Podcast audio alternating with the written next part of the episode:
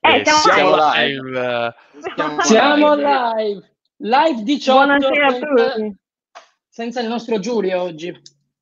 Esatto, Giulio, allora sì, infatti, eh, diciamo velocemente, Giulio è, è, in guardia in ospedale per aiutare questa battaglia contro il Covid e anche per fare, diciamo, il suo lavoro.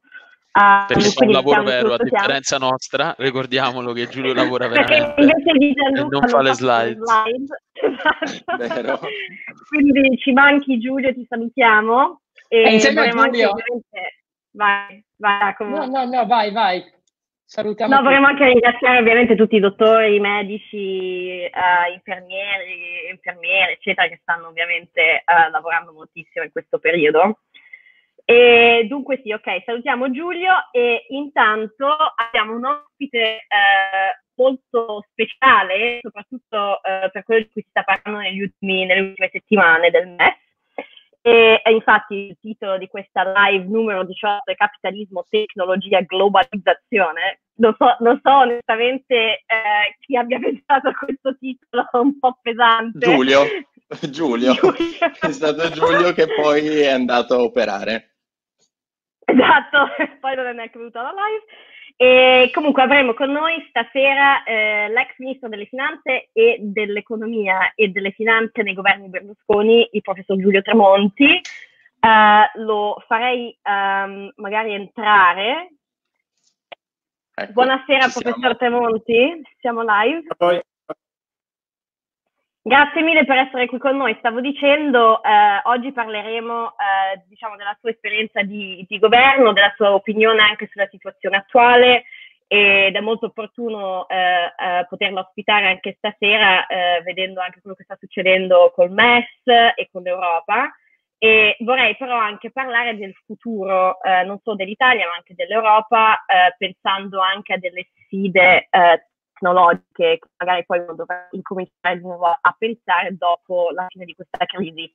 Um, sono un paio di punti housekeeping velocissimi, se avete domande per il professor Monti per favore rilasciateli nei uh, commenti e uh, seguiteci uh, sui nostri canali di YouTube, Spotify e um, Apple Podcast. E detto ciò darei la parola al nostro Gianluca sì, salve professore, buonasera. Uh, no, volevo far notare prima di tutto l'incremento nella qualità della skin uh, del podcast con il logo in alto a destra e il banner sotto. E invece quello che non è cambiato rispetto pod- agli episodi precedenti è tendenzialmente uh, l'argomento che diciamo ricorre da qualche settimana a questa parte um, ed è il MES. Ora, Uh, c'è stato molto dibattito uh, intorno a um, questo argomento perché, diciamo, c'era il, um, il punto, uh, appunto, se il MES nella sua forma originaria fosse stato approvato dal governo Berlusconi o dal governo Monti, lei è anche intervenuto diverse volte nell'ultimo periodo rispetto a questo punto, eh, e um, quindi diciamo la prima parte della domanda consiste nel quali sono le differenze tra il MES che ha approvato lei eh, durante il governo Berlusconi e quello che è stato approvato durante il governo Monti. E inoltre, considerato il recente endorsement da parte di Silvio Berlusconi eh, rispetto a um, questo strumento, qual è la sua uh, posizione tendenzialmente rispetto al MES attuale e se crede che sia in grado di risolvere i problemi dell'Italia in questo momento. Dunque, beh, ho limitato interesse per l'archeologia, quindi rispondo data alla domanda che fate, ma francamente la trovo un po' vecchia. Avrei parlato e vorrei parlare di altro, del paradiso perduto, del diluvio universale, delle svolte che avvengono come incidenti nella storia, Sarajevo, Wuhan, ma flashback. Nel 94 il piano dell'OS parla, contiene, è un piano eh, molto interessante, dell'OS era presidente dell'Unione, allora l'Unione si chiamava Commissione, era comunità, era molto indietro, però prevede Eurobond per finanziare infrastrutture europee. In quel piano c'erano le TENS, i corridoi europei. Nel 2003, secondo semestre presidenza italiana, eh, riprendiamo la proposta, riprendo la proposta degli Eurobond, eh, tale quale quella di Delors, ma in aggiunta eh, il finanziamento all'industria della difesa. Eh, abbastanza indicativa la reazione ordinaria, quella del mio collega tedesco, piuttosto affascinante quella del mio collega inglese, Gordon Brown, che mi disse, eh, nice, ma eh, questo eh, è nation building, no grazie. E in effetti quella idea di Eurobond, che poi molto ortodossa, fu bocciata dalla commissione Prodi, eh, Prodi con particolare impegno nella bocciatura. Adesso pare che abbia un particolare impegno nella proposta sugli Eurobond e questo è positivo. Eh, viene la crisi, dal 2008 in poi riparte la discussione sugli Eurobond. Io ricordo una lettera mandata presidenza francese ottobre 2008 alla Lagarde c'era scritto nei trattati europei non c'è la parola crisi, c'è la crisi per calamità naturali o poco altro, la crisi come rottura di sistema non c'è e serve uno strumento per gestire la crisi. E la proposta che facevo era un fondo europeo. Quel fondo in effetti eh, viene costituito, un, siccome il reato è prescritto, spero, eh, viene costituito con il notaio che arriva all'Eurogruppo e prende giù le firme dei ministri. Io ricordo, fu incorporato come un hedge fund, perché il trattato ancora non lo, lo prevedeva, e eh, ricordo Avenue Kennedy in Lussemburgo. Eh, la discussione si sviluppa e, avanza e a un certo punto con Juncker, con il presidente del gruppo Ecofin Juncker, facciamo la proposta degli Eurobond. La facciamo nel dicembre del 2010 sul Financial Times. Noto che Juncker non era un ministro qualsiasi, era il presidente dell'Eurogruppo. La firma con un ministro voleva dire un qualche impegno politico e un interesse la questione va avanti in parallelo tra fondo ed Eurobond. Ancora in marzo al Parlamento europeo c'è la discussione che avanza sul fondo, ma anche sugli Eurobond. Ed è chiaro il, il combinato, cioè dire non l'una, l'uno il fondo senza gli altri. Eh, in agosto viene fuori un testo sul cosiddetto MES. Eh, quel testo eh, non è mai stato mandato in ratifica, quindi non ha mai prodotto effetti giuridici, eh, perché la mia logica era eh, lo mando in ratifica se voi tirate fuori il consenso sugli Eurobond. Poi tutto cade, arriva il governo Monti, nel dicembre del 2011 Monti introduce nel cosiddetto MES anche il six pack, cioè l'impianto di controllo sui conti, eh, introduce altre varianti anche sulla riscossione. E ammettendo che è un testo totalmente diverso dal primo, anche perché il primo non c'era, non era mai andato in ratifica, lo fa passare.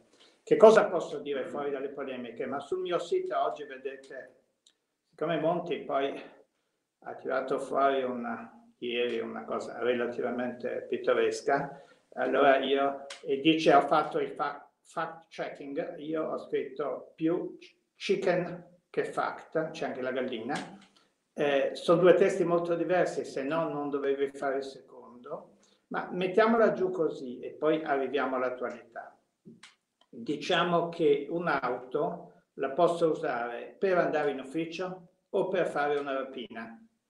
Eh, il MES è stato usato qualche volta bene in Portogallo, in Spagna, in, in Irlanda mi pare, è stato usato malissimo come estorsione, credo politicamente criminale in Grecia. E ha straziato un popolo e ha ridotto eroso le basi politiche dell'Europa, che è la solidarietà.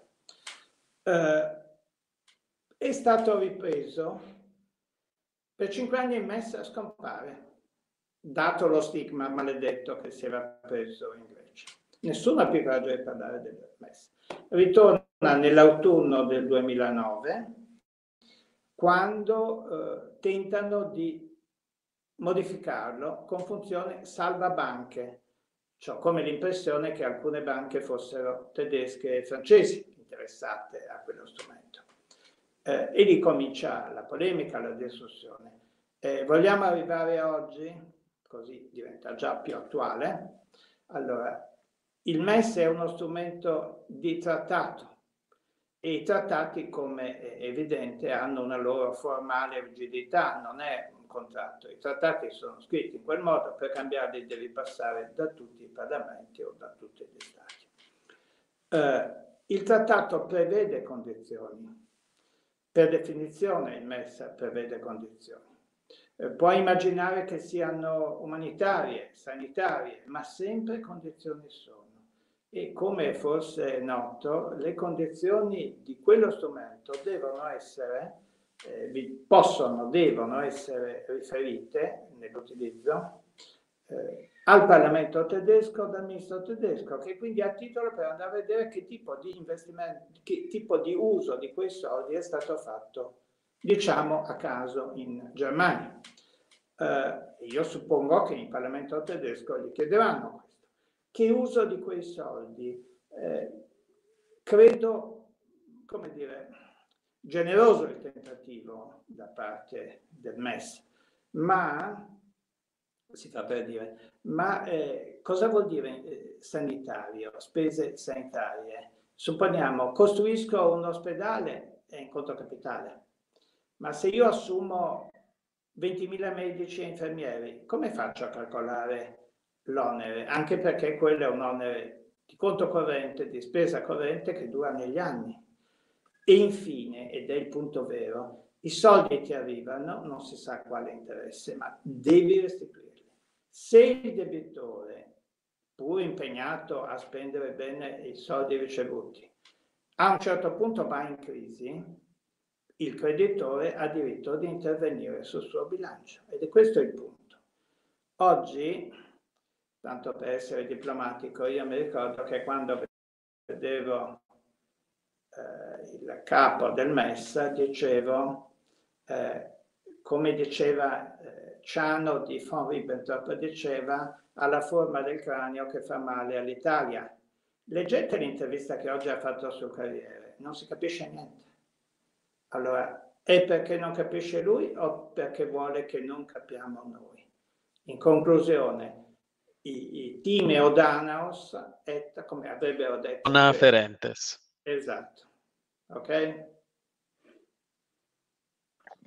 Eh, dottor Tremonti, eh, professor Tremonti, um, lasciando appunto uh, quella che ne ha definito la preistoria, questo flashback al passato, però comunque il MES senza condizionalità, parlando anche di Financial Times, è stato invocato all'inizio dell'emergenza pandemica da Giuseppe Conte, uh, che all'inizio ha rilanciato questa proposta prima di spostarsi su Eurobond, uh, MES, sì, no, forse mai, lui all'inizio aveva detto un MES senza condizionalità può essere uno strumento utile. Ecco, a parte il giudizio che mi pare che comunque sia negativo dal, dal suo punto di vista sull'utilizzo del MES per rispondere all'emergenza sanitaria, qual è invece il suo giudizio in senso più lato sulla uh, strategia di Giuseppe Conte che è stato criticato anche, dal, anche dalla maggioranza perché per una strategia caotica, disordinata, tratti miope. Lei come valuta quindi questo operato? Crede, per esempio, che faccia male all'economia e sia giusto um, chiudere tutte queste attività non essenziali? Oppure la reputa piuttosto una decisione non es- um, difficile ma necessaria in questo momento di crisi e dunque um, un piccolo costo per l'economia oggi per un beneficio più grande sul lungo termine? Ma il Presidente del Consiglio è partito dicendo mi va bene il MES senza condizioni. Poi ha scoperto di essere sul MES senza maggioranza e quindi ha cambiato direzione, ha cambiato orientamento. Per essere chiari, delle cose che vengono eh, ipotizzate, eh, tra l'altro notate con molto particolare, è tutto scritto in inglese, ma a me sembrava che dopo la Brexit non ci fosse più l'Inghilterra in, la lingua inglese cos'è? Una lingua tecnica veicolare. Io mi ricordo che quando il mio collega tedesco voleva buttare fuori la Grecia, gli ho spiegato che era complicato perché sulle banconote c'è euro scritto anche coi caratteri greci. Lui dice, ah, molto difficile allora. E, eh, però poi cavatela notando che è rimasta Cipro. Quindi si può usare l'inglese considerando che è rimasta l'Irlanda. Detto questo, sure, eh, mess, eh, mm, bay e eh, eh, diciamo recovery bond. Allora, sure è come dire l'utilizzo di, di un pezzo del bilancio europeo, 100 miliardi, per in prestito eh, per 27 paesi, quindi credo 100 diviso 27 in prestito per cassa integrazione e altro. Perché no? Ma è una cifra molto modesta. Io mi ricordo che nel 2009 per la cassa integrazione in delega ho usato, ho usato i fondi europei. Eh, secondo eh, eh, il MES, abbiamo detto, io sono, eh, torno a dire, non, non lo demonizzo, però francamente io non lo firmerei, va bene? Però magari può anche andare. Uh, la BEI è fuori combattimento e arriviamo ai recovery bond. I recovery bond, come vengono prospettati dal presidente Macron, sono una variante sull'antico glorioso schema del piano dell'OS, e cioè dire titoli europei garantiti dal bilancio europeo o dintorni e destinati a finanziare investimenti per la ristrutturazione del continente dopo la pandemia. Quindi, detto questo, io spero che passi quella formula, però c'è una serie di problemi. Primo, devi aspettare il prossimo bilancio europeo che è dal 1 gennaio 2021, non puoi farlo subito. Secondo, è molto complicato mettere in piedi quel meccanismo. Terzo, c'è scritto fino a 1500 miliardi, diciamo che è un plafond, ma non è detto che riesci a tirare su subito di colpo 1500 miliardi o subito tutti. In ogni caso, dividendo per 27, dato il nostro PIL, a noi verrebbero diciamo 200 miliardi, qualcosa di simile, buttali via, però è un meccanismo comunque sarà molto complesso, quali investimenti, a chi darli. Alla Germania è facile perché ha la grande industria, alla Francia è facile perché ha la grande industria. Da noi è abbastanza difficile, però indubbiamente, come dicono eh, in Lombardia, terra così duramente colpita, è piuttosto che niente, è meglio piuttosto. Mi sono perso, la domanda era come valuto in generale. Eh, allora, seriamente, questa è una cosa su cui è evidente un limite. Io non faccio eh, discussione politica specifica, ma nella Costituzione della Repubblica Italiana, all'articolo 117, lettera Q, secondo comma, lettera Q come qua, qua, qua, c'è scritto che è competenza statale esclusiva la profilassi internazionale e formule simili le trovi nel trattato dell'Unione dove eh, competenza concorrente ma pur sempre importante dove c'è scritto flagelli e altro. Allora, quello che avrebbe dovuto fare il governo dopo aver dichiarato l'emergenza nazionale è prendere i poteri totali, come è scritto nella Costituzione.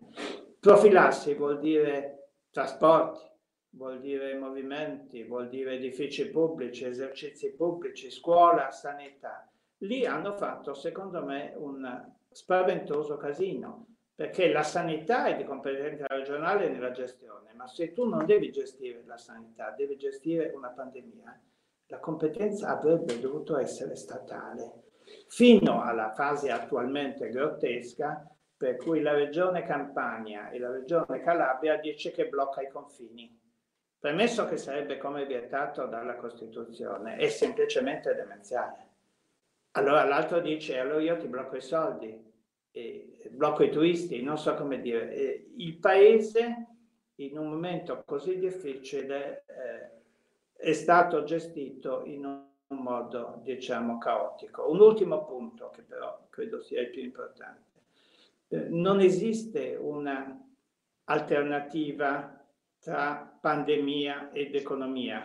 Eh, non esiste un ragionamento che dice eh, la sanità, la salute prima di tutto il resto e quindi blocco in assoluto. Meglio vivere poveri che morire ricchi, come dicono a Napoli. È vero questo, ma c'è l'altro lato ed è il lato dell'economia. L'economia è fondamentale per la salute a sua volta, su due fronti. Se non hai soldi per la sanità, prima o poi hai dei devastanti effetti proprio sulla salute delle persone. Non per caso vi ho detto della Grecia. La Grecia è stato un caso tragico di ospedali che non avevano le medicine, mancavano le chemioterapie, mancava di tutto. So di interventi fatti senza anestesia, va bene? Allora, se non c'è il PIL, prima o poi bisogna che ci sia l'economia, siccome i soldi non ce li regalano, nonostante tutto, eh, quello è... E poi c'è l'altro aspetto, le recessioni più sono profonde, più producono effetti pesanti nelle strutture sociali eh, producono eh, violenza, depressione, tumori, eh, alcol, eh, producono suicidi. Allora, la scelta è, come dicono gli avvocati, è una scelta tragica. Devi ponderare tra cosa è per l'economia e cosa è per la salute, ma non perché l'economia ti dà perdi quote del PIL piuttosto che lascia stare. Il punto vero è che l'economia è a sua volta eh, la fonte della, di, di, dei mezzi per assicurarci la sanità. Quindi il governo deve fare queste scelte. Ancora non è chiaro dove e come le fa. Io spero che le faccia bene. Se posso uh, giusto fare seguito a quanto lei ha menzionato riguardo all'Europa, secondo me ci sono dei parallelismi interessanti, perché lei per esempio ha parlato della competenza della sanità, che comunque dovrebbe essere competenza dello Stato nazionale, soprattutto nella gestione di una pandemia, eppure poi ci sono regioni come Calabria, Campania, che erigono delle barriere interne all'interno dello stesso Stato. Ecco, secondo me è molto simile anche la situazione a livello europeo, in cui all'inizio ci sono state delle barriere nel mercato unico che sono state poi sollevate e rimosse con l'intervento della Commissione. Ecco, secondo lei, eh, una Commissione che per esempio ancora oggi parla di avere una exit strategy comune a tutti gli Stati, non crede per esempio che la pandemia debba essere invece gestita, seppure poi c'è a livello di trattati diverse aree di competenze, non sarebbe più opportuno avere un coordinamento sulla gestione proprio sanitaria, magari a livello europeo, anche per quanto riguarda la strategia di uscita in un'ottica di solidarietà. Lei una volta disse in un'intervista, se noi andiamo in un bar e parliamo di unione bancaria, tutti ci guardano male. Se parliamo invece di difesa comune, eh, alleanza a livello europeo, magari ti offrono anche da bere. Ecco, non crede che può essere la stessa cosa con la sanità? Penso di sì, ma eh, nella nel nostra Costituzione, la, abbiamo detto, la profilassi è competenza statale esclusiva, non delle regioni. Eh, nel Trattato dell'Unione, al titolo non mi ricordo quale, c'è eh, la competenza in materia di gestione di cose tipo la pandemia, c'è scritto flagelli, una parola ottocentesca, ma più o meno.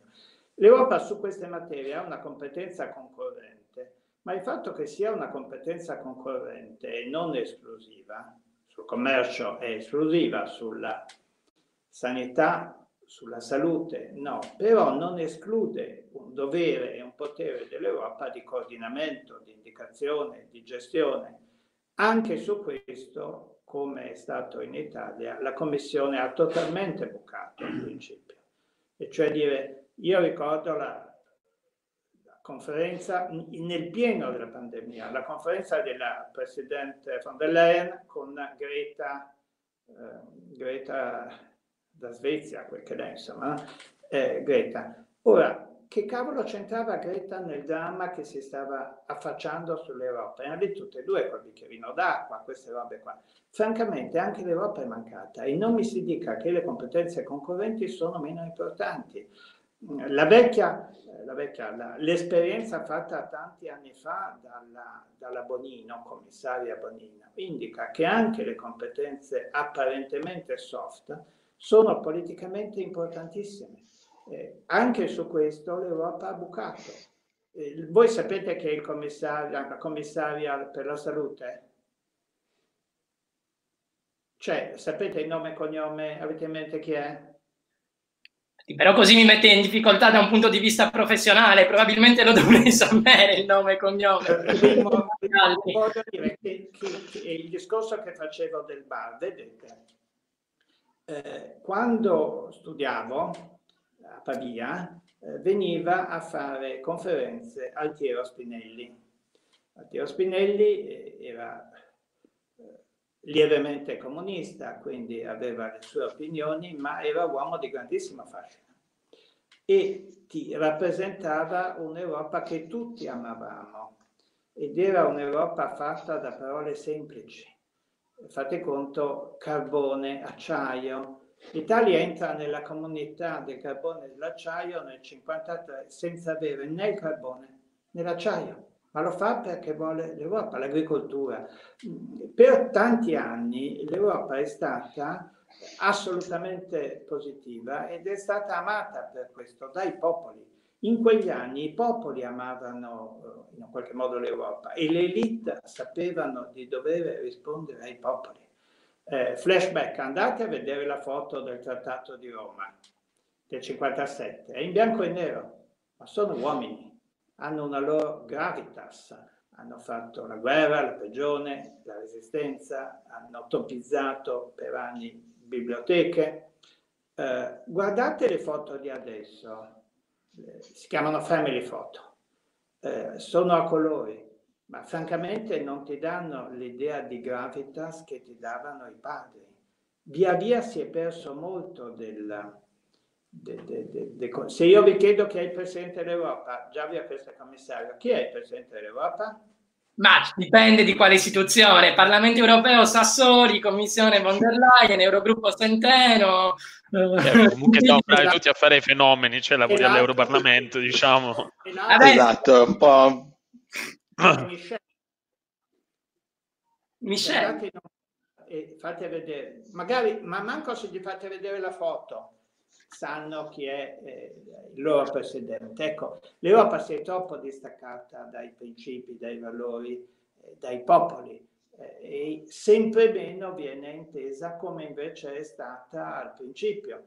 E io sono convinto che debba tornare. L'esempio del bar, allora era prima la pandemia, se entri in un bar e dici ci vuole più unione bancaria, ti prendono eh, ma male parole, non lo so. Se tu avessi detto, diremo, eh, vuoi una difesa comune, un esercito comune, un'intelligence comune, vi assicuro che al bar vi pagano da bere. Questa è la democrazia, questa è l'idea di Europa che vorrei io. Infatti vorrei fare un, un follow up su questo perché um, trovo molto interessante in questo momento parlare un po' di uh, dove si stanno muovendo diciamo, questi main player che non sono solo ovviamente in Europa ma anche pensando alla Cina, eh, l'America, eccetera. E oggi ehm, leggevo stamattina, ci sono state delle dichiarazioni molto interessanti di Alessandro Di Battista che parlava eh, della Cina che vincerà una terza guerra mondiale. E, mi pare che invochi un po' questa, questa, questa possibile diciamo, strategia del Movimento 5 Stelle, forse di spostare l'Italia diciamo, dall'asse europeo a quello eh, cinese. Eh, lei cosa ne pensa di questo? Dunque, nel 2009, ormai vi dimostro la mia anzianità, la mia vecchiaia, nel 2009 fui invitato per una lezione sulla globalizzazione alla scuola centrale del Partito Comunista Cinese a Pechino. Altri che vanno a fare lezioni sono commerciali, quella era alla scuola del partito. E capisci poi cos'è Cina, il sistema di potere, lì ho capito mio collega ministro non contava un tubo, perché contava il partito, perché era una struttura ideologica. Eh, fatta la lezione vengo invitato il giorno dopo per un incontro col presidente della scuola. Il presidente della scuola, ero con l'ambasciatore, sta, eravamo in due, e stava in piazza Tiananmen.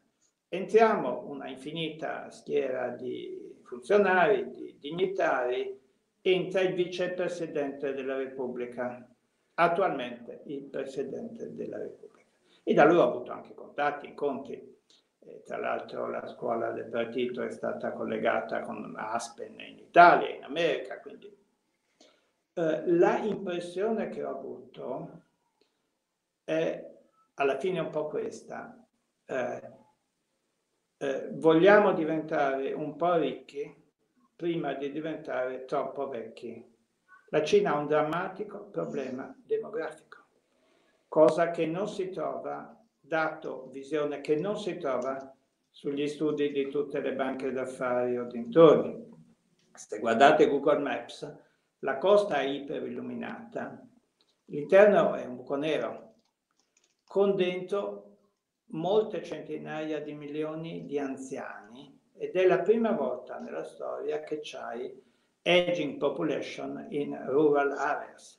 La Cina ha un drammatico problema deve uscire dalla manifattura tradizionale, vuole entrare nell'intelligenza artificiale e ha lanciato comunque una campagna fortissima ideologica sulle vie della seta. La via della seta c'è da poco, è entrata prima nella, nello statuto del partito, poi giustamente dopo lo statuto del partito nella Costituzione e adesso è nella prassi. Io francamente credo che l'ascesa della Cina nella costellazione globale del potere sia molto rallentata da quello che è successo. Se ci fate caso, il virus ha seguito la via della seta.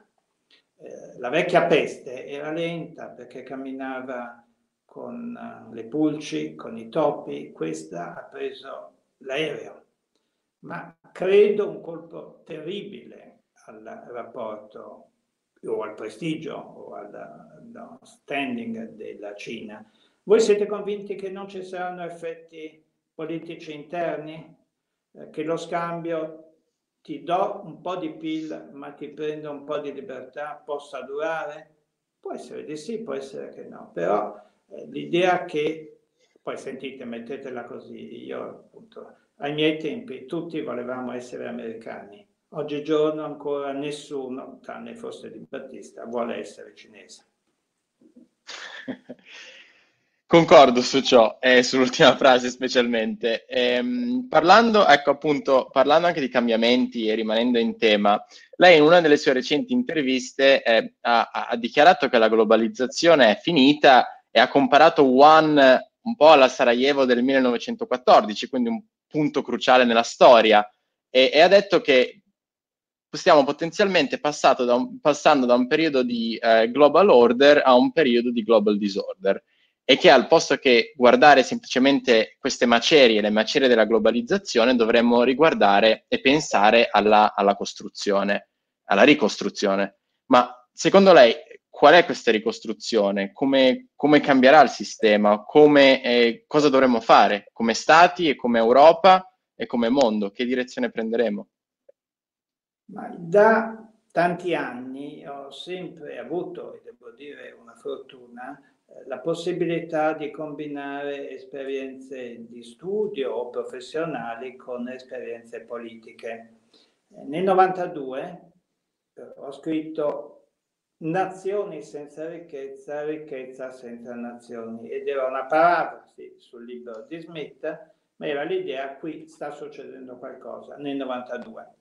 Nel 95, l'anno dopo il WTO, ho scritto Il fantasma della povertà, cioè dire non è detto che tutto sia positivo e progressivo, c'è anche un dark side della globalizzazione. E poi tanti altri libri più o meno intonati su questo. Nel 2007 La paura e la speranza, una crisi che arriva, 2007, prima della crisi finanziaria. E arriviamo a oggi. Uh,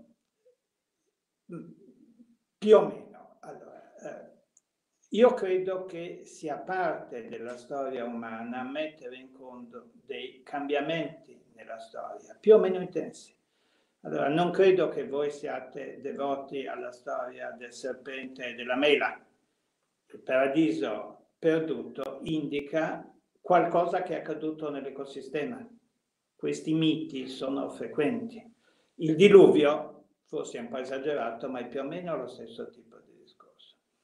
Eh, e gli incidenti della storia, ho detto Sarajevo, ignoto il posto, improvviso il fatto, sottovalutato per due mesi e poi alla Grande Guerra la fine della Belle Époque.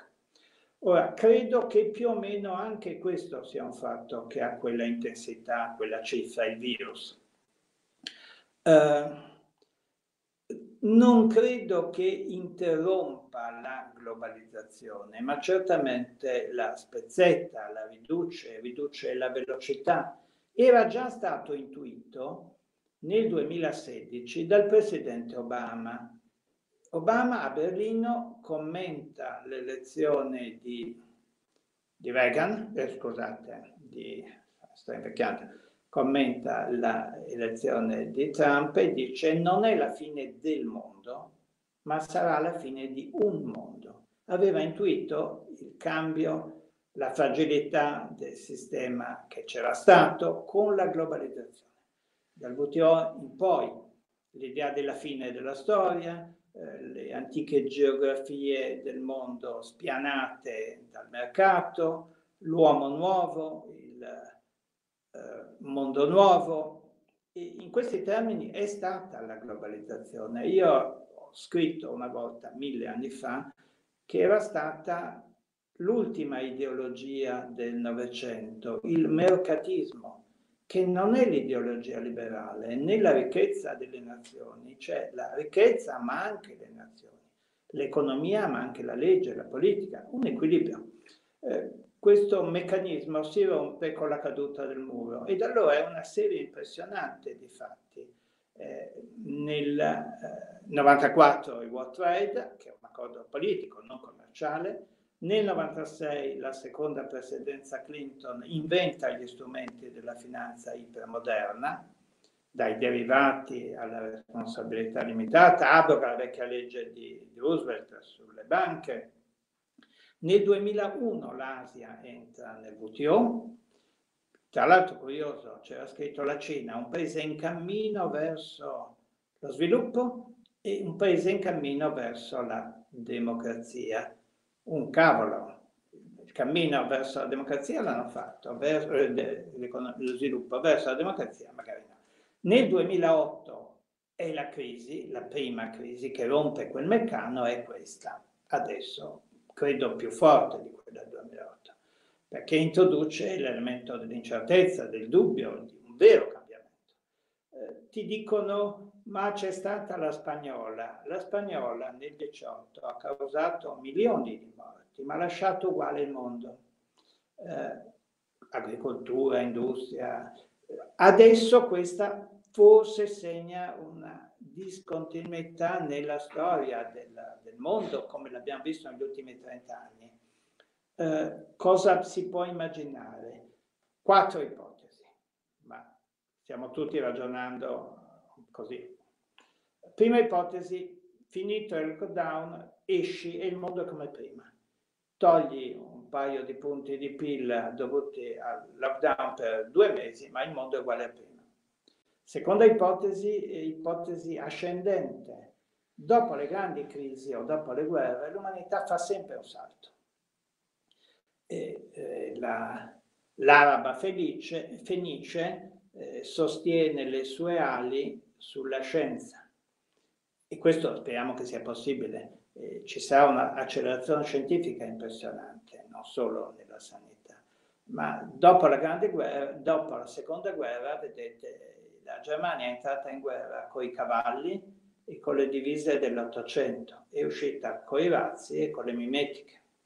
Eh, dopo la guerra ci sono stati i computer, c'è stata la penicillina, eh, c'è stata i, i jet, c'è stata l'automobile come driver di sviluppo. L'ipotesi ascendente è un'ipotesi.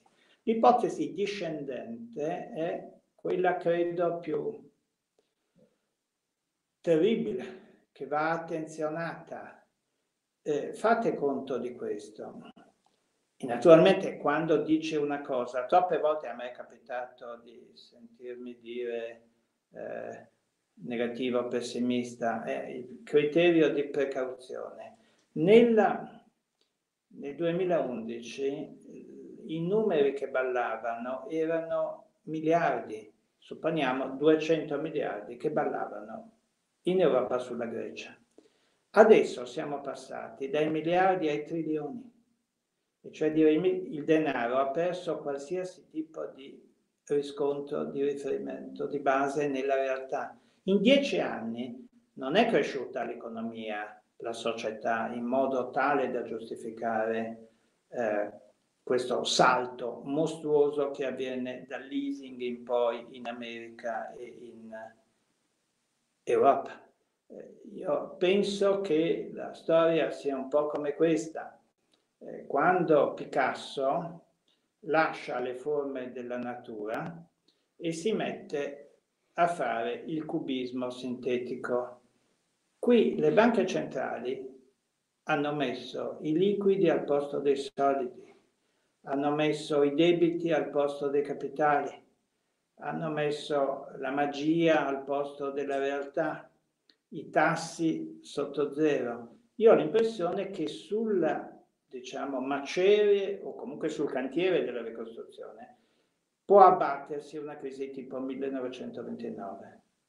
E questo credo che sia uno dei rischi più mostruosi che abbiamo. Quando senti dire la signora Ursula che dice 2 trilioni, 3 trilioni, non ci crede più nessuno. E lo stesso è in America. Cioè dire il volume iperbolico della massa finanziaria, priva di un riscontro nella realtà, finisce che la gente non ci crede più. E temo che prima o poi si arriva un po' a questo. Io credo io ho scritto un libro sulle tre profezie, Marx, Goethe e, Leopardi. Goethe è, è lo scambio, eh, la cambiale col diavolo, eh, tu vendi eh, al diavolo la tua anima e, e, in realtà la banconota, di, la cambiale di Goethe, è in realtà la, la, la, la figura poetica della banconota moderna sulle banconote di Weimar c'era scritto il verso del Faust. Abbi fiducia in me, credi in me. E si è visto come è andata a finire.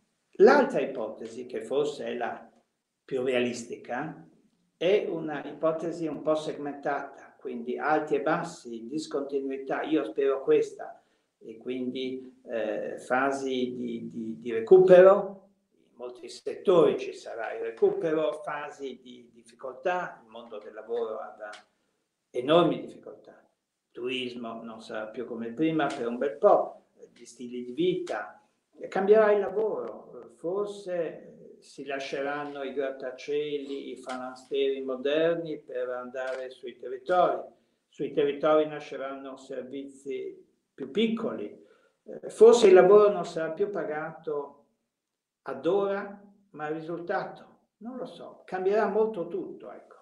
Eh, molto dipende da voi onestamente, cioè dire da come, però realmente è un criterio di, di precauzione, cioè dire eh, il trentennio della globalizzazione è stato acritico e fanatico.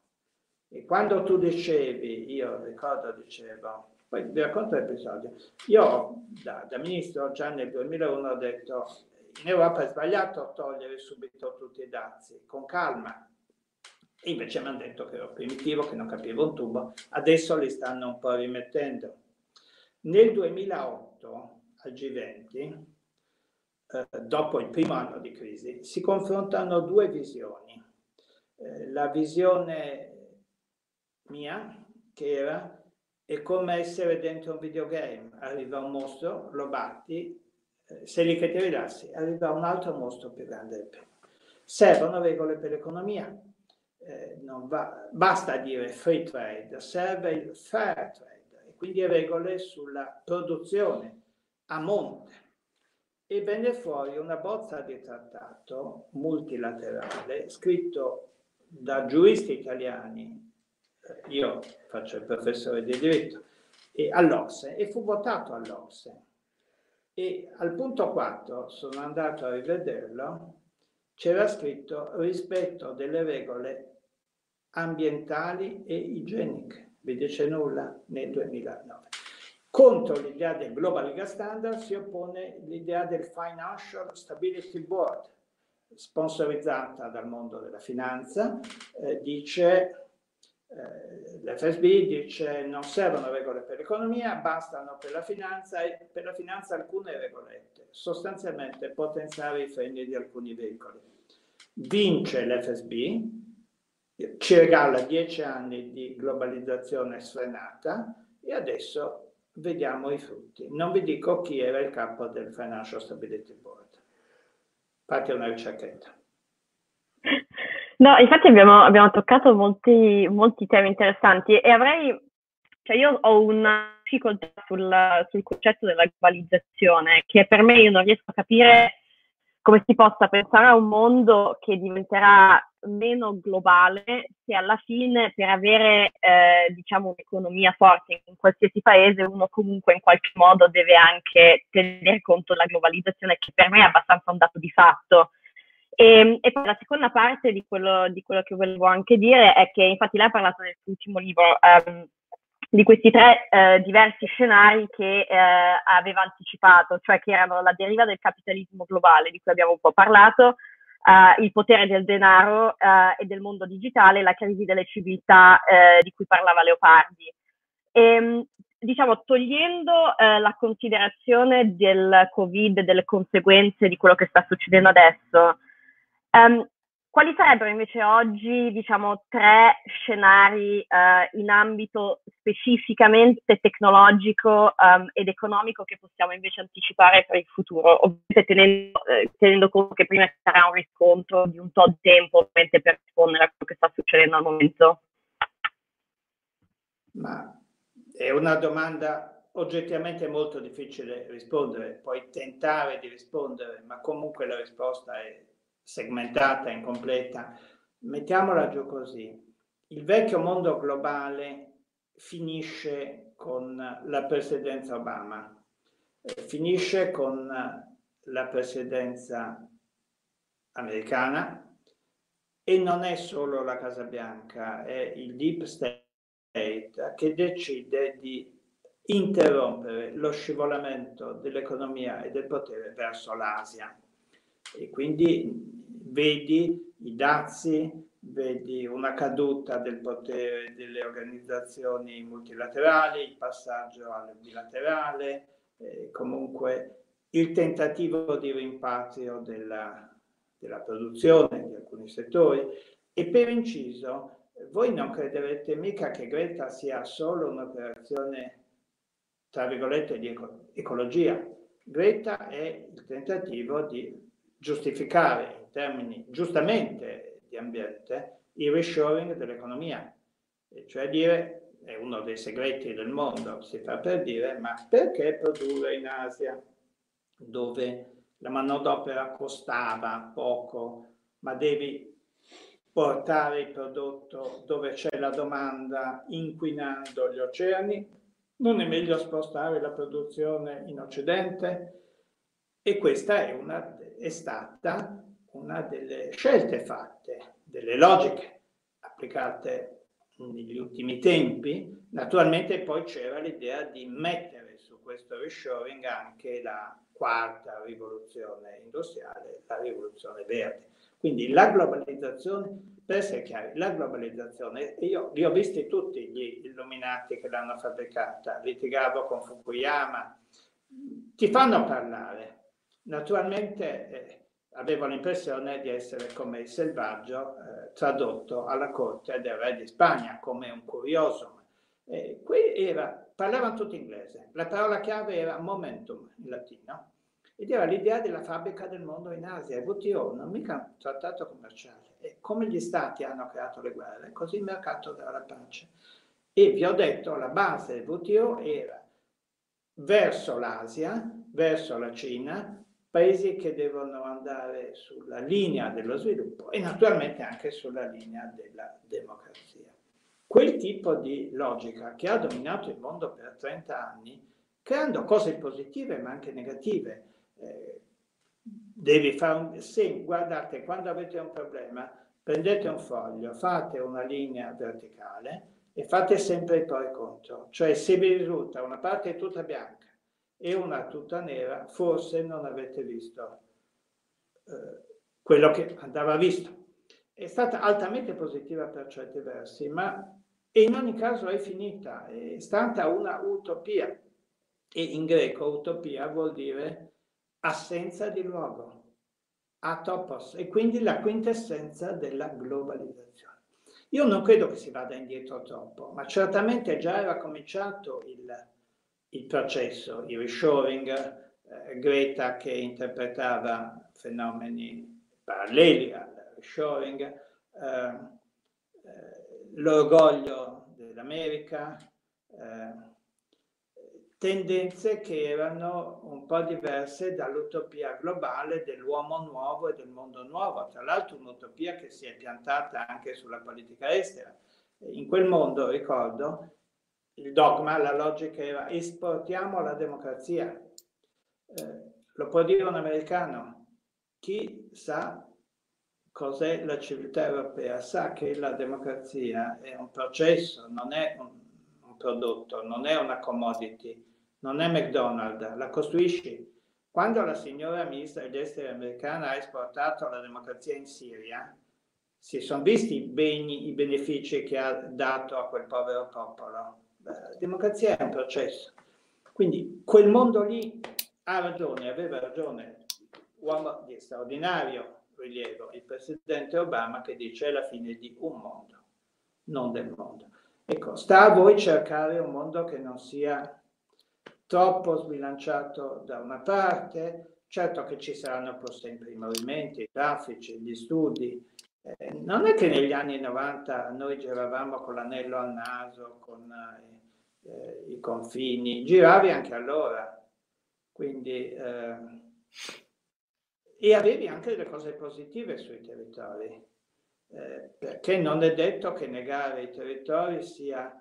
C'è una frase molto bella di Adenauer che parla de, dell'Europa e dice la foresta non deve essere tanto fitta da impedire di vedere l'albero. Mm? Professore, um, voglio giusto fare un commento su quello che ha detto e poi però mi sposterei a un altro argomento. Lei ha parlato di Greta, ha parlato di questo futuro. Io ho interpretato il movimento globale... Um, della rivoluzione ecologica come un movimento che nelle parole sia della Commissione che di Romano Prodi a una conferenza che ho visto a, Lond- a cui ho partecipato a Londra qualche tempo fa, dicevano che praticamente poteva essere un costo nel breve termine avere questa transizione così netta, così forte verso un'economia verde, però al tempo stesso poteva mettere l'Europa in una posizione di leadership globale. E infatti in questo senso io interpreto anche questo Green New Deal, che è il programma chiave della Commissione europea, che poi vediamo come verrà reinterpretato. Eh, le chiedo poi un commento su questo, ma ehm, togliendo lo sguardo dal futuro, che secondo me lei ci ha descritto la visione che ha, tornerei un attimo sul passato. Penso che una delle cose più interessanti per... Eh... Abbiamo perso il professore? Eccola. Mi scusi, no, pensavo che con Greta si fosse No, um, stavo dicendo... No, io pensavo, stavo pensando che fosse un effetto Prodi.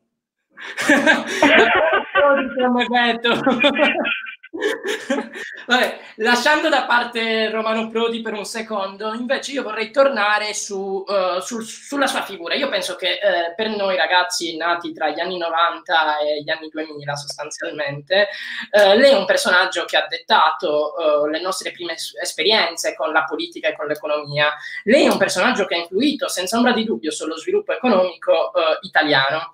E da questo punto di vista c'è chi l'ha ritenuta corresponsabile della crisi economica, chi invece ha lodato ed elogiato il suo operato. Ecco, io quello che le vorrei chiedere è quale crede che sia stato innanzitutto il punto di forza delle politiche economiche da lì varate nei vari governi in cui ha, ricar- ha ricoperto la carica di ministro dell'economia e delle finanze. Le vorrei chiedere qual è stato il suo contributo di lungo termine sull'economia italiana qual è stato l'impatto nel lungo termine e anche in maniera eh, un po' più critica forse, pensa che eh, ci sarebbe qualcosa che farebbe di diverso rivolgendo lo sguardo verso quei danni? Dunque, io ve l'ho detto, ho sempre considerato nella mia attività pubblica, non solo politica, eh, i due lati, diciamo quello culturale, i libri, le conferenze e il lato, diciamo, più strettamente governativo, ministeriale. E ho sempre pensato che fossero in qualche modo incrociati. Quando non eri al governo scrivevi un libro, quando eri al governo non scrivevi un libro e così via, su anni lunghi, devo dire, perché eh, ho cominciato a fare il ministro delle finanze nel 94. Nel 94 io ho introdotto una legge, la legge Tremonti, per la prima volta nella storia italiana il fisco non serviva a portare via soldi, ma a spingere lo sviluppo e detassava chi investiva anche in untangible, chi assumeva e chi si quotava in borsa. E quella fu una svolta. Poi ci sono stati vari interventi di detassazione finalizzata per la produzione, ma nel 94 fu la prima cosa fatta. Eh, poi sono stato all'opposizione tanto tempo, eh, al governo ho tentato di fare la riforma fiscale alla quale avevo lavorato per tanto tempo prima e in effetti era alla base una no tax area e poi due scaglioni e quindi progressiva ma in un modo. Mi ricordo che quando ho scritto quel libro, quel documento prima della legge, famoso mio amico eh, storico dell'economia, Carlo Cipolla, mi scrisse dalla California e disse eh, molto bello e interessante, vedrai che non te la fanno fare.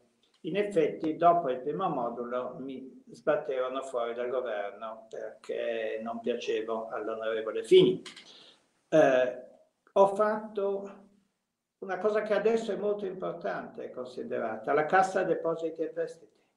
Prima era un ufficio interno eh, burocratico, diventa un braccio dell'economia. Eh, eh, poi eh, altre cose di cui sono in un qualche modo orgoglioso, per esempio ho inventato il 5 per 1000 eh, oppure l'IIT di Genova, l'Istituto di Tecnologia di Genova. Eh, in, andando avanti, eh, quando arriva la crisi, eh, il governo italiano era l'unico che aveva previsto la crisi. Gli altri programmi, gli altri ministri eh, del mondo avevano Ricordo il mio primo gruppo fu, c'era la, la vostra banca Northern Rock con la coda agli sportelli e in maggio ancora la BCE, i miei colleghi ministri della Commissione dicevano eh, il governo inglese gli sta dando aiuti di Stato, noi li vieteremo. In autunno quella che doveva essere l'eccezione vietata era diventata la regola e tante volte in Europa noi abbiamo avuto un ruolo credo piuttosto importante. Io ero alla fine il presidente dei ministri del tesoro del Partito Popolare Europeo, ma vi ho detto l'idea degli Eurobond un po' anticipata rispetto ai tempi. Ho detto è un errore togliere subito i dazi. Eh, ricordo avevo detto facciamo l'euro di carta. C'è la banconota da un dollaro. Non hanno la monetina da un dollaro. Se vuoi essere una moneta globale devi avere quella. Mi ricordo quando Prodi voleva dare le sanzioni alla Germania e alla Francia. Eh, premesso che dare le sanzioni alla Germania nella storia non porta esattamente fortuna, ma era sbagliato il presupposto tecnico, perché le sanzioni le dai a un governo che intenzionalmente devia, che provoca, se no ha difficoltà a fare il bilancio, gli dai la procedura di deficit eccessivo. Quando ho detto tante volte che l'allargamento era la cosa giusta fatta troppo in fretta, l'allargamento ha cambiato di colpo l'Europa da corpus economico che stava diventando corpus politico, di colpo in uno sconfinato corpo politico. È stata la cosa giusta troppo, troppo veloce. Eh, e ho cercato di introdurre, siccome ero, ero come dire, eh, parlavamo di, iniziava il fenomeno delle migrazioni e il, e il io ho proposto la cosiddetta D-tax, cioè dire eh, la signora Europa rinuncia a un punto di IVA se il prodotto va in un negozio compri un paio di scarpe, eh, un punto di IVA se va via volontariato in Africa. Allora mi dissero che non capivo la globalizzazione. Adesso regalano i miliardi al signor Erdogan. Non mi sembra poi questo grande investimento civile, democratico e e progressivo. Ecco, un sacco di robe onestamente. Alla fine, mettila giù così, arriva la crisi, al 31 maggio, le colpe sul 2011, ve le dico così, ancora al 31 maggio del 2011, nella relazione della Banca d'Italia, c'è scritto la gestione del pubblico bilancio è stata prudente. Le correzioni necessarie in Italia sono inferiori a quelle necessarie negli altri paesi. Quello che ho sempre cercato di fare durante la crisi è tenere il bilancio pubblico, sapendo che nel bilancio pubblico c'è la vita delle persone, le pensioni, i risparmi, la sanità. Ecco, e quella fu la conclusione della mia attività. Eh, nel, il governatore mi pare che fosse Draghi nel 2011, ma forse ho poca memoria, il 5 di agosto successivo mi arrivò una lettera dicendo che il bilancio italiano andava anticipato di un anno e tutto, e da lì iniziò un'operazione che ho una, avevo ho un amico tedesco, un filosofo, che disse quello che stanno facendo è un dolce colpo di Stato. Io ho l'impressione che non fosse così dolce, però onestamente, mettiamola giù così in termini non italiani. Adesso ti dicono allora la crisi era asimmetrica, era in Grecia, era in Italia e infatti in Grecia hanno fatto la troica e in Italia hanno cambiato il governo. Bene, com'è che l'anno dopo l'Europa è ancora nel casino più assoluto, con gli spread altissimi e devono fare il quantum easing? era tutta colpa nostra, ci avevano mandati via, erano arrivati i bravi e i migliori, e com'è che l'Europa è ancora in crisi tanto che arriva uno che dice salvo l'euro? Allora vuol dire che c'era qualcosa a monte che non era, che non era l'Italia o la Grecia. E la soluzione è giusta, ma come ho cercato di dire, prolungata per otto anni è stata una follia, perché è stata creata moneta priva di base. Quindi che cosa posso dire? Sicuramente ho fatto degli errori. Fini era convinto che io facessi errori in continuo, io qualcuno l'ho fatto, eh, però tutto sommato non mi sento, anche considerando i fenomeni che sono venuti dopo, non mi sento di aver fatto poi così male, ma dovete dirlo voi. E, parlando appunto dei fenomeni che sono venuti dopo, mi riallaccio a due suoi interventi e mi faccio anche portatore di una domanda di Giulio che, come diciamo, non può essere con noi stasera. Allora, due passaggi mi hanno colpito eh, particolarmente. Il primo, quando ha parlato di Spinelli e della gravitas. Um, ora, io credo che lei intendesse sentimento di fraternità che traspare eh, guardando quelle foto, però molti eh, ragazzi che si interessano di politica della nostra generazione effettivamente guardano ai politici eh, del passato e appunto intravedono una certa gravitas che è un po' difficile immaginare, ehm, cioè un po' difficile intravedere nei politici eh, di oggi.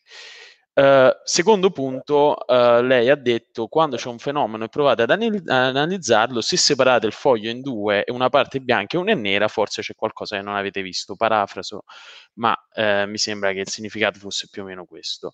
E questo mi sembra un po' il livello del dibattito pubblico italiano in questo momento. È molto difficile stare nel mezzo, è molto difficile dire ehm, diciamo, ho una posizione moderata tra due punti, magari eh, su un argomento. È molto difficile dire magari ho sbagliato, tra l'altro, eh, una frase che, che, si sente molto poco in politica in questi giorni.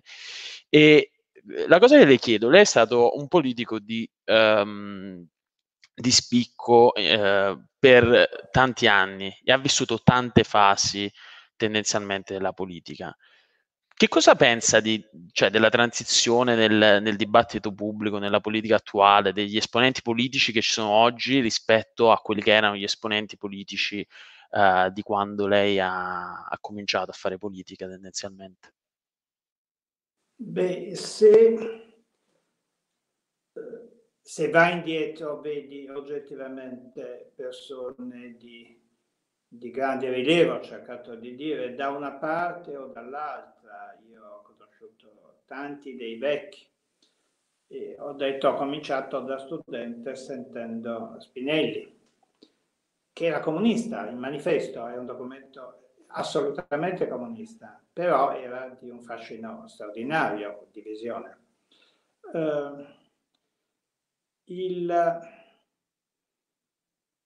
credo che la rottura del sistema sia stata fatta con il governo Monti avrebbero dovuto andare a votare. Quale che fosse la causa della rottura del sistema, gli spread e tutto quanto è stato, avremmo dovuto andare a votare. Hanno votato in Grecia, non abbiamo votato in Italia. Per quali ragioni? Beh, sarebbe anche adesso troppo poco il tempo, è antipatico dirlo, però certamente c'è stata una rottura nel meccanismo democratico. E da allora vi racconto un episodio. In dicembre dello scorso anno, questo dicembre, eh, passavo per caso alla British Academy e c'era una conferenza e nella conferenza eh, incontro un politico inglese di grande rilievo, laburista, e in mia presenza, tra l'altro, dice, cosa che mi ha in qualche modo fatto effetto, non ci avevo pensato, dice è stato nel 2011 un grave errore, quello del Regno Unito, abbandonare il governo Berlusconi.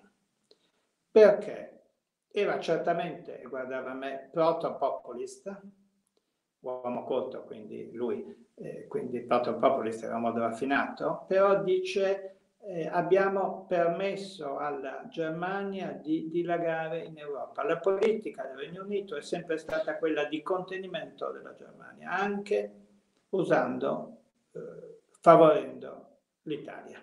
E se ci fate caso è sempre stato così. Ora, eh, da allora tutto è oggettivamente crollato. Il Movimento 5 Stelle, per cui suppongo voi avete una particolare spinta, simpatia e fascino, eh, nasce col governo Monti, perché eh, è lì che passa il criterio. Il ministro del tesoro lo può fare anche la casalinga di Voghera, uno vale uno, le competenze non valgono nulla. E dopo le gesta del governo Monti tu capisci, d'altra parte sui grafici, eh, passano dal 4 al 25% di colpo, perché dopo le gesta del, del governo Monti la gente si era lievemente incavolata e ha dato la colpa che c'era prima, che c'era durante. E la politica italiana cambia fino alla realtà attuale. Tu hai che al governo vanno prima due forze che erano una opposta all'altra, poi cade quel governo e sono due forze che erano comunque una opposta all'altra. E questo non mi sembra esattamente eh, democratico. E questa è la realtà, ma credo realmente che il, il fattore di rottura sia stato non votare nel 2011. Nell'autunno del 2011 avrebbero dovuto essere sciolte le Camere e l'Italia mandata al voto, come è stato in Grecia. Ecco, um, parlando anche di politica italiana, precisando anche diciamo, nostro, uh, la nostra avversione verso i grillini e il movimento eh, 5 Stelle, credo di tutti i miei amici qua, Giacomo, Maria Paolo e Gianluca. Ma Beh, la Gianluca mia non so. Gianluca un ah, po' grillino. Io simpatizzo.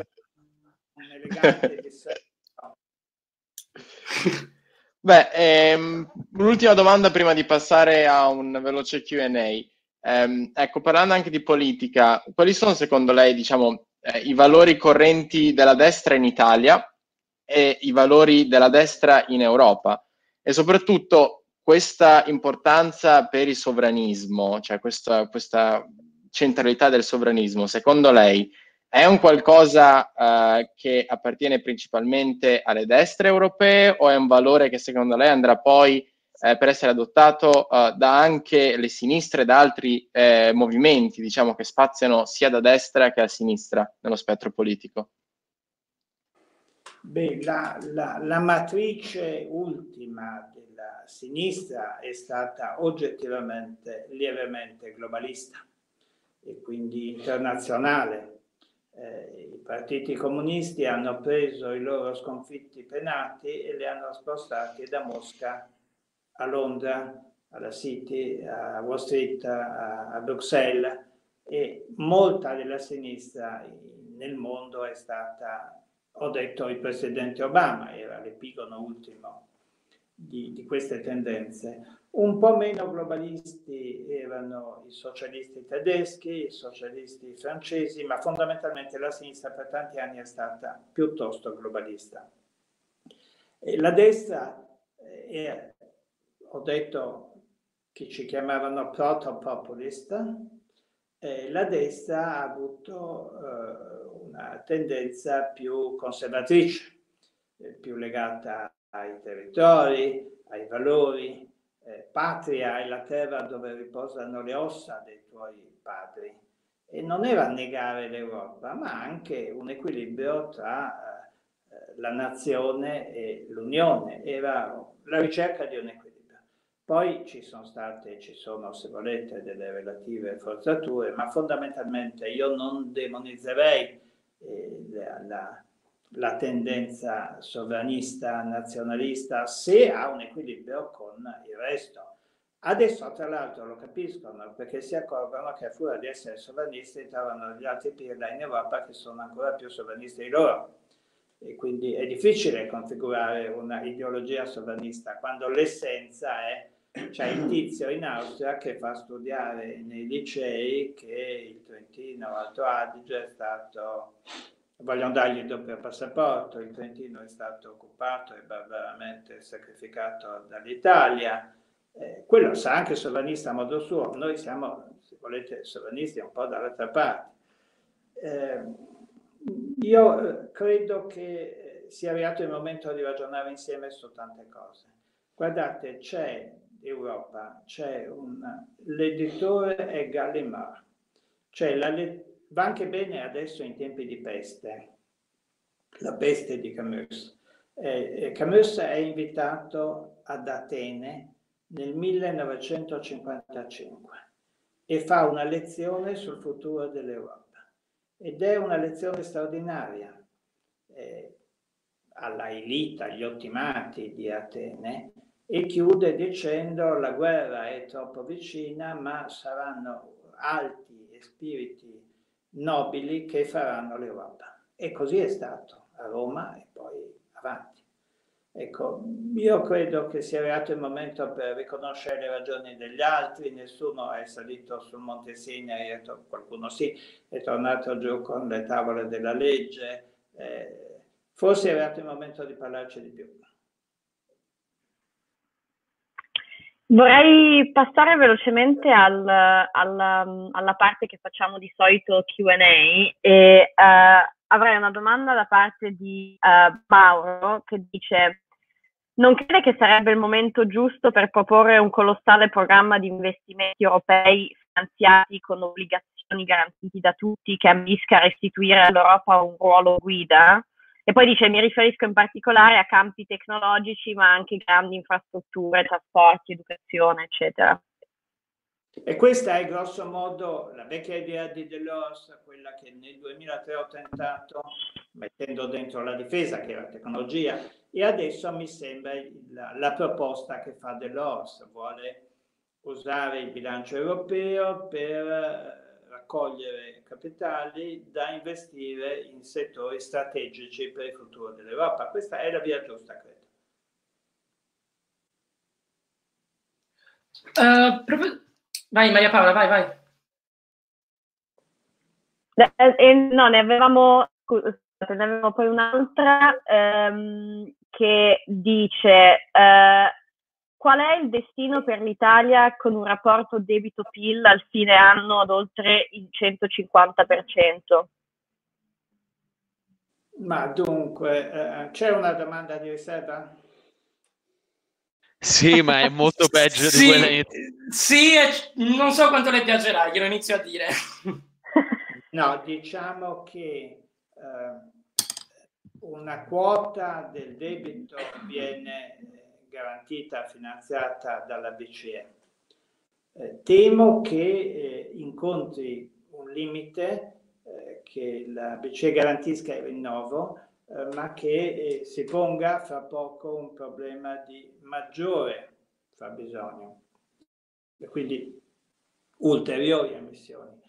Andiamo verso il buco delle entrate e un boom delle spese.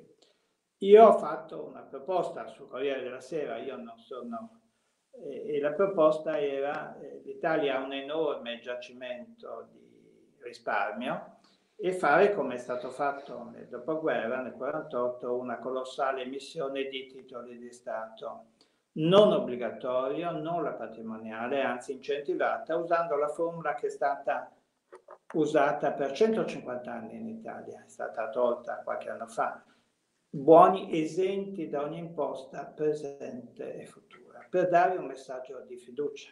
Ecco, io credo che questa debba e possa essere la via non la patrimoniale che fa saltare le banche un minuto dopo, le assicurazioni, non una formula coattiva e concettiva, ma una, come fu fatto nel 47-48 e quell'articolo che ho scritto sul Corriere finiva con la citazione di una frase di Togliatti e Naudi chiede a Togliatti cosa ne pensa di quel piano.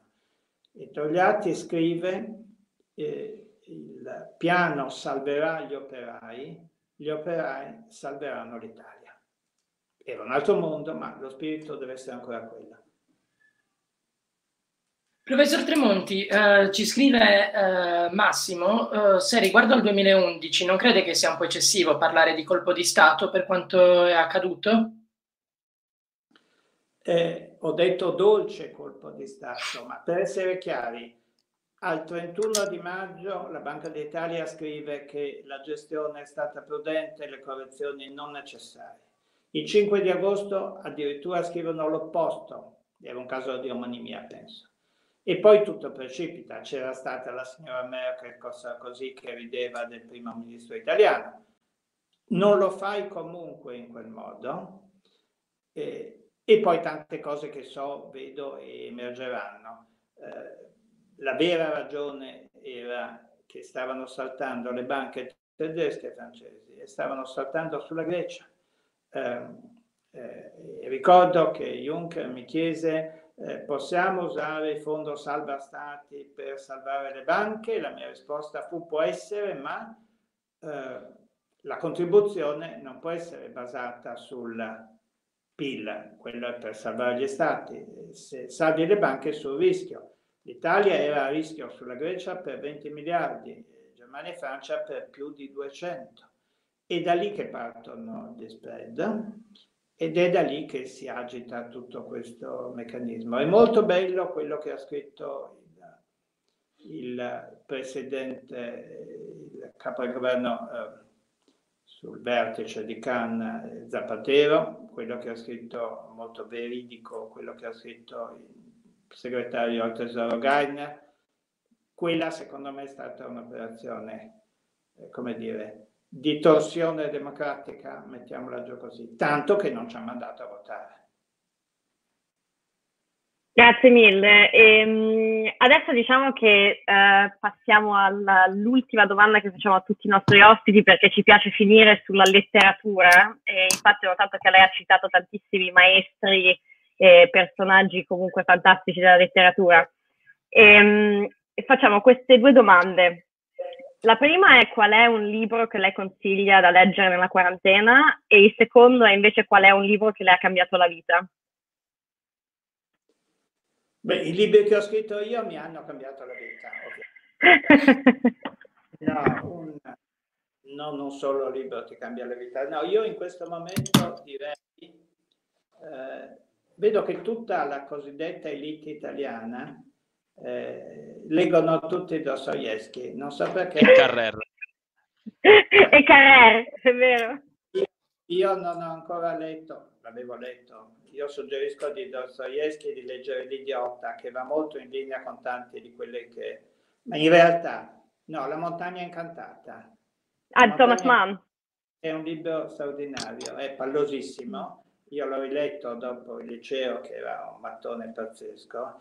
E mm. Tuttavia, nella montagna incantata c'è la previsione del crollo dell'Europa, la decadenza, il passaggio dell'epoca e c'è un passaggio, una frase che temo arrivi, è la profezia che ho detto, e dice eh, la moneta nata come segno sovrano finisce per diventare sovrana di se stessa, i trilioni, fino alla completa demonizzazione della vita. Thomas Mann scriveva anche lui su Weimar. Mm?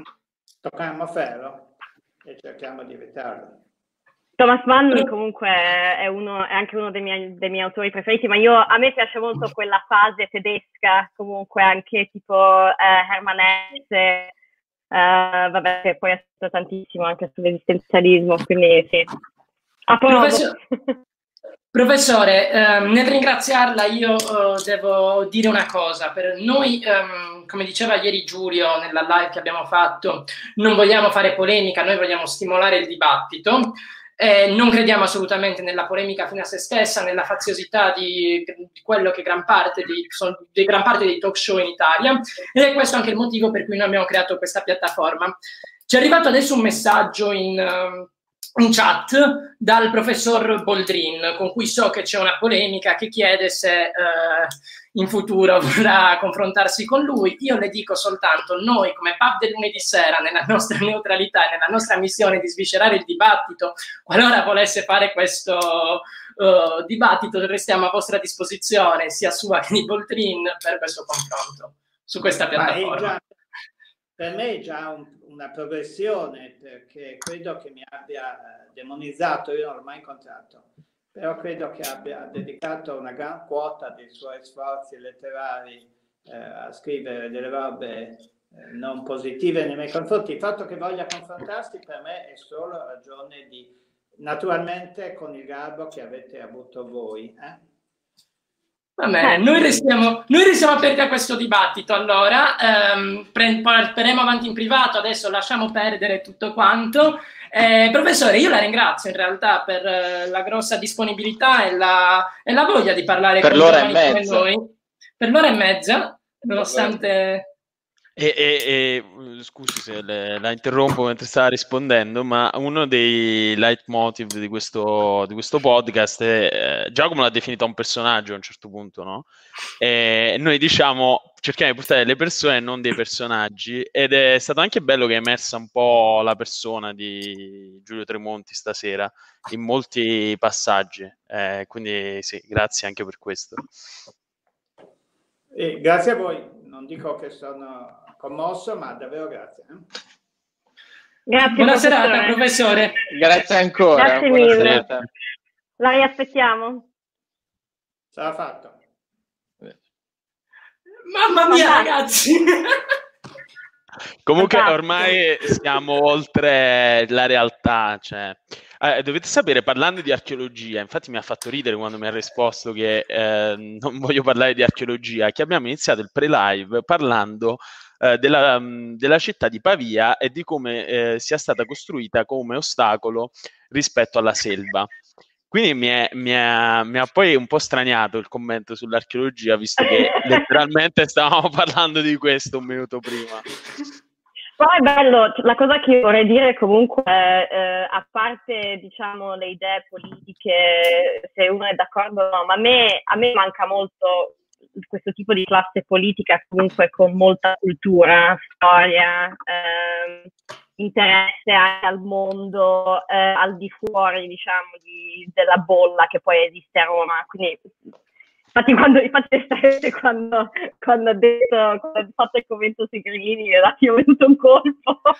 Scusatemi, ragazzi, posso fermarvi un secondo perché mia mamma mi ha mandato un messaggio chiedendomi perché vi sento ancora. Mamma, noi facciamo sempre il debrief così un attimo. No, no, ti mando un bacio. È la serie che proprio ci siamo, ci siamo appiattiti verso i, le persone che invitiamo, ma alla fine nessuno, nessuno interessa sentire quello che pensiamo Ragazzi. Esatto. Va bene ragazzi, allora facciamo un, uh, un mini housekeeping. Uh, allora vi ringraziamo tutti ovviamente um, per averci mandato tantissime domande, poi ci dispiace sempre, ne dobbiamo sempre scegliere un paio, uh, però proviamo magari ad avere un metodo un po' più utile per le prossime live. E, um, poi ci vediamo martedì per una live con il presidente della Fondazione Naudi e eh, ne abbiamo ancora un paio che però dobbiamo confermare, però eh, live super interessanti, ovviamente. Proprio ma- manteniamo il livello stile Boldrin che ci scrive per venire di sera. Cioè, è incredibile. È incredibile.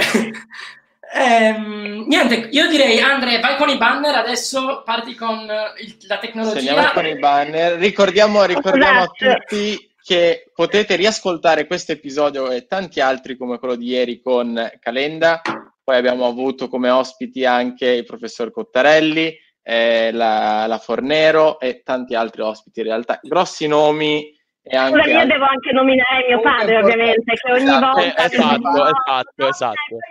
Però fa parte dei grossi nomi. Esatto, no, anche esatto. perché si è offeso, ah, ah, si è offeso il padre di Maria Paola, anzi credo esatto. ci guardi perché Maria Paola ha detto dovete guardarci, quindi immagino che, stia, che ci stia guardando. Ovvio. Signore Emanuele, io l'astimo, l'astimo tantissimo, non, non, intendevo offenderla e anzi mi, mi dispiace che, che, di essere stato frainteso. Bravo Gianni. Rubrico a, mute. A mute esatto, esatto. esatto. PhD, scusami. Vabbè ragazzi, Anni ragazzi di quindi Comunque. seguiteci anche su Facebook, Instagram, Twitter e YouTube. Sì, Grazie a tutti, devo dire, è stato... Sotto è stato un weekend bellissimo perché sono passato da andare a cena a casa di Andrea Bertoni un anno fa a vedere Andrea Bertoni qui in live con Calenda, Cappato, Giulio Tremonti, cioè che dire. Grazie a tutti per averci seguito. Eh, un saluto a Giulio e grazie per il lavoro che sta svolgendo. Esatto. Ciao. E noi ci rivediamo martedì. A ciao martedì. Buona settimana a tutti. Ciao. Ciao ciao.